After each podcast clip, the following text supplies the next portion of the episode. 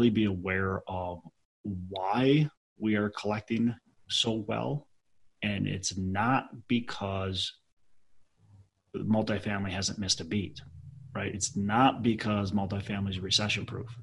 It's because there's a ton of hmm. funny money running around in the market paying us our rents. Hello and welcome to Pillars of Wealth Creation, where we talk about creating financial success with a special focus on business and real estate. I'm your host, Todd Dexheimer. Now, let's get to it. Hello and welcome back to Pillars of Wealth Creation. I'm your host, Todd Dexheimer. And as always, with me on these Hump Day Hustles, we got Matt Jones. Matt, how are you doing today, man? I'm doing awesome. Today is a wonderful day. How are you doing, Todd?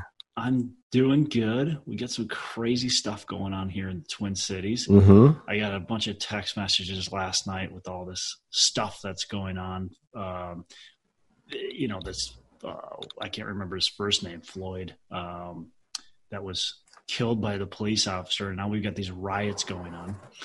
We've actually, you know, I've got my construction company, and my construction company actually has a job that is literally two blocks away from the chaos. Huh. Uh, we're trying to get deliveries there and dumpsters there, and nobody wants to go into the neighborhood because they're setting buildings on fire. There's a ton of buildings that uh, rioters set on fire, and, and there's one big office building. I think it was like a five story office building that's completely gone and a bunch of stuff. So they, have caused mass destruction. Um, people are injured. Persons, somebody got shot. Like just crazy, crazy stuff. Uh, all in the name of you know people trying to stop police brutality. Uh, I don't get the reaction. Uh, I think it's a, an odd way to show your anger by destroying your neighborhood. Um, and I unfortunately think it's sad to say that neighborhood is probably going to see a lot of problems uh, in the future because of the blight that's being caused. You know, buildings, businesses will will not want to stay in the area, and uh, you know, pe- good people will move out, um, which then just causes you know a circle a, or a cycle that we don't want in, in any neighborhood, right? We, we want a good, stable neighborhood. It, it, that neighborhood's not terrible uh, right now, and I think it's going to see some some major, major challenges uh, here coming up. Which is sad, which is definitely sad. So the whole situation's sad. You know, there's no, there's, I, I, I understand the anger, um, mm-hmm. you know, and I under, I, I get it, I understand it. I just think, you know, uh, the the way it's being handled is unfortunately just it's unfortunate, right? Yeah, my heart goes out to George Floyd's uh, family and everyone else yeah, uh, impacted, definitely. and it's not something you know things like that you can't really predict with real estate. Uh, you know, you, you, you, have some properties in the neighborhood, and then all of a sudden, like, oh, uh, some terrible tragedy happens, and, and it makes it really difficult for everybody. Yeah, for sure, for sure. Um, well, that's not what we were going to talk about today. So let's move on to today's topic uh, or topics. Uh, which why don't you introduce the first one? So today we're going to talk about uh, you know rent and how rent collection has been going so far during COVID nineteen, and what can we expect for the future. Yeah, man. Uh, across the board, uh, everybody I talked to, and I just talked to another multifamily investor this morning everybody's getting their rents. Rents are coming in um, for the most part. You know, there's some, there's definitely some holdoffs, and the holdoffs are are, are difficult, right? Because we can't do anything about it. People. So I've I've got a couple tenants that are months behind. They didn't pay. Um, you know, right before this whole thing happened, and then we couldn't have the eviction processed before the eviction court shut down. So now they're they're many months behind and they're not going to pay uh, likely and so you won't be able to file evictions now if you have a fannie mae freddie mac loan you can't file an eviction until the end of august right? And a lot of states are right in that general area. I think uh, the twin cities i believe is july 25th um, and i might be wrong on that date but i believe it's july 25th and many many other states are similar. So that's that's definitely a frustrating part. But the good thing is that the majority, the large majority of tenants are paying their rent, paying the rent in full, and uh, most properties really haven't skipped much of a beat. So our properties, we are seeing really good collections. We're seeing as good or better collections now as we did pre-COVID. And uh, like I said, they, you know, our occupancy is fantastic because we can't evict anybody. So even the ones that aren't paying are staying there. So occupancy is at all-time highs. Now, obviously, you've got a couple that are, like I said, that aren't aren't paying. So are those really occupied? um, but yeah, it's it's it's really good. Now, the question goes to how long is it really good? Is this sustainable? And does it just continue on and we life is normal? Or do we see some sort of, of big hiccup? Right. And and uh, I hate hearing from some I've heard this several times, like multifamily people, like ah, see, this is this is why multifamily is the best investment to be in. See, this is we told you that multifamily is recession proof. Well, let's not puff our chests out too much here. Let's let's just push the brakes a little bit and realize that we are living in kind of a fake economy, right? We do have a ton of free money. And I call it funny money. We've got a bunch of funny money floating around right now. So people were given the stimulus check. They're getting their $600 bonus every week. Now, in most markets, they're getting, they got a, I shouldn't say, the, in most markets, the kind of median income level is at or maybe even below. And if it's above, it's slightly above the level of income they're getting today with a $600 bonus um, by the federal government and then the regular unemployment. Most people are getting um, more than they were getting what you know previously. Now, obviously, if you're making two hundred thousand a year or hundred thousand dollars a year, or if you live in California or live in New York or some of these higher, you know, uh, income states, that's not the case. But I'm just talking average and and the markets I in the Midwest. Um, they're, they're actually a lot of tenants are doing better financially through this. Now, the the real question is, when does this funny money stop flowing? right? There's likely going to be another bill passed, and that's going to push on. I, my guess, my guess is that that bill will push on through election period, right? Will continue to flow that funny money through November. Then when does it stop is anybody's guess. Okay. When it stops, what does our economy look like? And I think that's the big question mark and we want to say, well, it'll be back to normal. People will be back to um, business as usual because you know everything will be open back up. But I'm not so sure. Even if everything, let's just say everything is open back up, Matt. What about the businesses that went out of business? They they don't have any employees that they can hire because they're no longer in business, right? And so even if everything's perfect, COVID is a distant memory which I don't think it will be. But but what if it is? I still don't think we're back to normal. I still think we have a heightened unemployment rate. I still think companies are hesitant to hire back people right away, even if they are still in business. They've seen a drop in business. So my guess is we're going to see a heightened unemployment rate when the funny money stops, which means rents aren't going to get paid. Yep and then uh, then it's really going to hit uh, once that funny money uh, stops. I, you know, to be honest, I'd, I'd rather this funny money keep going for now than you know the mindset. Uh, a lot of people are saying like cancel rent, cancel mortgage, but there's just so much more to it than that. I'd, I'd rather that the money go to the tenants and then they be able to pay rent and pay their other bills and just keep things going for now uh, than like you know canceling rent and canceling mortgage. There's you know, you know that's so short sighted because uh, you know, landlords still have to pay for insurance, property management, repairs, upgrades, uh, utilities, and then their own profits to be able to them to get by as well. Um, so I, am okay with the funny money for now, but uh, I, I, do look at oh, what's going to happen once it stops. Um, you know, I, I think you're right. There's going to be heightened unemployment. I heard something like 25% of restaurants and bars are going to go out of business uh, here during COVID and not open up afterwards. So I guess we'll just wait and see, but uh, be prepared for it. At the same time, I think there's a lot of opportunity to be able to buy places after that stops. Yeah, yeah. So, uh, and I agree. And in the twenty-five percent bars and restaurants, you know, who who threw out that statistic? I'm not sure, and how valid is it really? Yep. Who knows? Um, uh, there's a lot of statistics being thrown out there. There's a lot of numbers being thrown out there. I think nobody has a clue. That's that's the real, you know, answer. And but I think we as multifamily investors, as as real estate investors, need to really be aware of why we are collecting so well.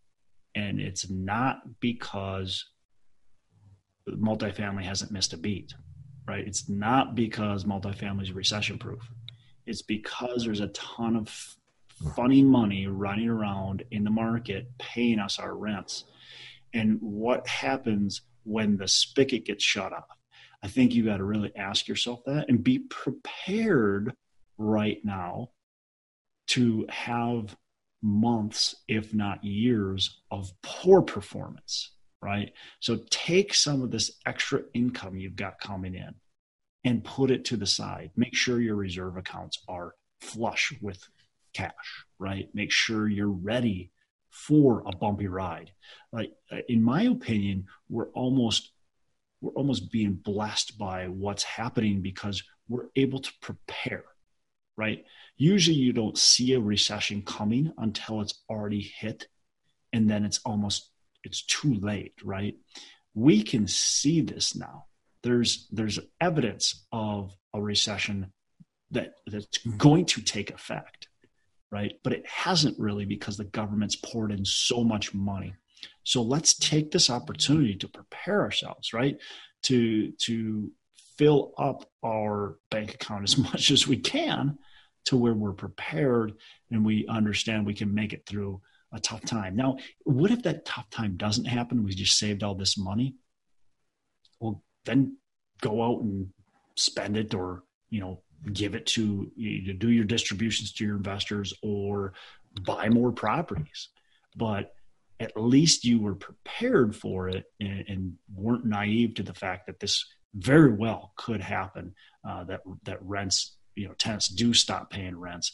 And, and is everybody going to stop paying? No. But if you've got 10% unemployment rate and that's 5% higher than normal, you're going to, you know, have a percentage, a good percentage of your your building that's not going to be able to pay rent in full. Maybe it's an extra two or three percent. That hurts the bottom line pretty big. Yep. And uh, I think this funding money is also propping up, uh, you know, people who are trying to sell their properties. They're have a lot of extra confidence in their their ability to get a high price, and so people are still trying to sell for uh, even higher prices than they really should. Um, and then, yeah, yeah, there's this uh, there's this like standoff, right? Buyers go, "Hey, I want to buy your property for less because I feel like the economy is not doing well," and the sellers are going, "Well, yeah, but look at my rent roll. Like, look, we've collected." all of our rents. We're doing really well. Everything's good. And the buyers are going, yeah, kinda, but not really. And so we're we've got this like standoff where the sellers are going, look, just four months ago I could have gotten 120 a door. I'll give you a discount, but I'm only going to sell it for 115. That's that's the most I'll go down. And the buyers are going, look, yeah, four months ago I would have bought it for 120, but now it's worth 95. You know, and so there's this we haven't came together on pricing yet. Now, are there some buyers and some sellers that are meeting and, and getting together on pricing? Absolutely. The longer this stays stable, the, the more buyers and sellers will come together on pricing. If this becomes volatile, that'll take a while then. It's not until pain happens or confidence comes back in the market until we have buyers and sellers coming to an agreement, right? So the sellers either have to go through pain and go, I gotta sell this. And yeah, it was worth 120, you know, back in in uh, in January. Uh, but look, now it's worth 85. um, because that's all somebody's willing to pay me, and I'm going to sell this thing because I, I just I want to be done with it. And there's going to be motivated sellers for different reasons. There's going to be some that are distressed. There's going to be some that just want to get out of the game. They're completely done. And there's going to be others that realize that even though they're selling it for 85 a door and they could have sold it for 120 a door, they'll sell that property because at 85 a door, they're still making a very good profit.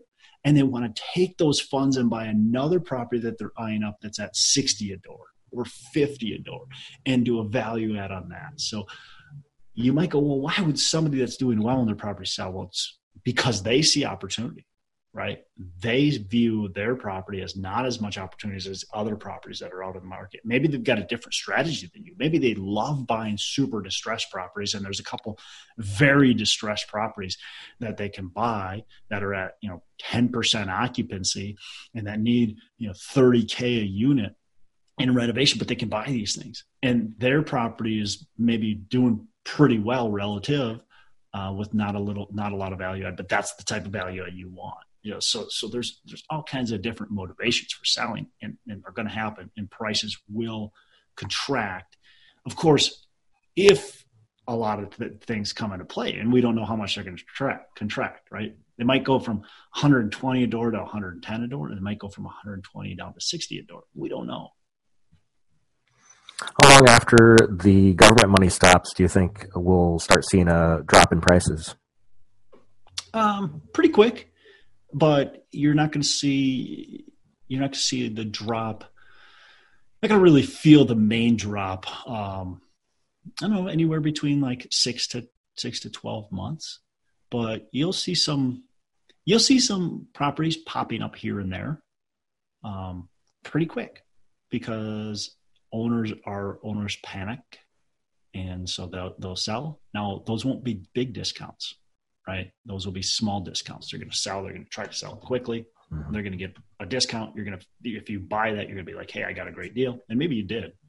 Um, but if things are, it depends. And again, all this depends, Matt. All this depends on how bad things are. Look, if unemployment is at, let's call it seven percent. I mean, that's not great, but that's not bad, right? If unemployment's at 12%, like that's really bad, right? And so if it's at 12%, we're going to see some big discounts. If that's at seven percent, we might not see much of discounts. We might see, you know, 10%. And then you'll see a couple properties here and there that are selling for 15, 20% off. But if you see that 12%, 14% unemployment rate when that money stops, you're going to see property selling for 20, 30, and then you'll see some of those properties that are selling for 50 to 70% discounts, you know, that are completely distressed. Um, that's not a fully operating property, right? They're, they're distressed completely. So, but that, that takes a while. Like that, that, that's not overnight. Real estate's a slow game. And, and a lot of people forget that when they go, Oh, values haven't changed in real estate. Well, yeah, but it takes six to 12 months for values to change. It's yep. not. It's not the stock market. It's not overnight. It's or shoot overnight. Like it's not over a minute. You know. Yep. Exactly. So there's opportunity to be had. Just uh, kind of wait for it right now. Yeah, I think patience is really uh, important in this time. And it's a confusing time too, Matt, because we don't know what's truly going to happen. So it's very confusing. And volatility is always confusing. You know, even even me where I feel like I'm fairly educated. I feel like I've, I've got a fairly good grip on things. Man, I, I'm confused as anybody else. You know, like what happens if properties don't go down in value? Am I missing the boat on potentially buying properties right now? You know, if you look at the history of cap rates, for instance, cap rates over the last, you know, 75 years, 100 years have just compressed overall like there's ebbs and flows but there's there's compression overall and it's compression due to what's going on in the market what our expectations on on uh, you know basically on our dollar is and that has that has lessened and we've institutionalized the market. You know even 50 years ago most multifamily owners were mom and pop right? Now it's changing to institutional and it's continuing to go institutional and that's just driving cap rates down. So it's like oh man maybe i should buy this cap rate right now at a at a six cap if i can get a six cap because it's good chance it might be at a five and a half cap within five years you know or or eight years or whenever i want to sell. So i don't know like that's that's those are things that you've got to look at and, and it's definitely confusing. It's challenging always. Yet we don't want to buy in a market that's that's falling. And so right now, my thought process is patience is going to beat going in too quickly. It's going to beat you know getting a deal that is not a deal and, and buying at top of market.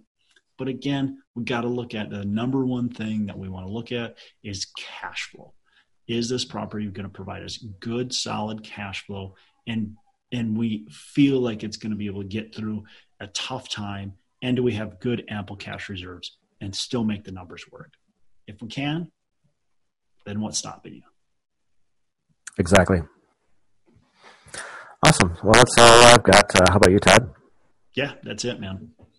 You have a fantastic rest of the day matt and uh, make every day saturday man Hey, thanks so much for listening. I appreciate you being a loyal listener. Say, I would love to have you go on to our Facebook page and subscribe. Uh, give us a thumbs up. Go on to iTunes or wherever you listen and give us a rating and review. Don't forget to subscribe. But your rating and review just helps us push this out to more and more people and continue to grow our audience and hopefully positively affect a ton of people out there that really need this and, and want this. So, uh, the other thing I've got for you is a free ebook on my website. So go on to venturedproperties.com, venturedproperties.com, and download our free ebook uh, on real estate and on syndication. And I've got some data points in there, some really good stuff for you. So I'd love to have you take a look at that. It's free. I'm not expecting anything from it.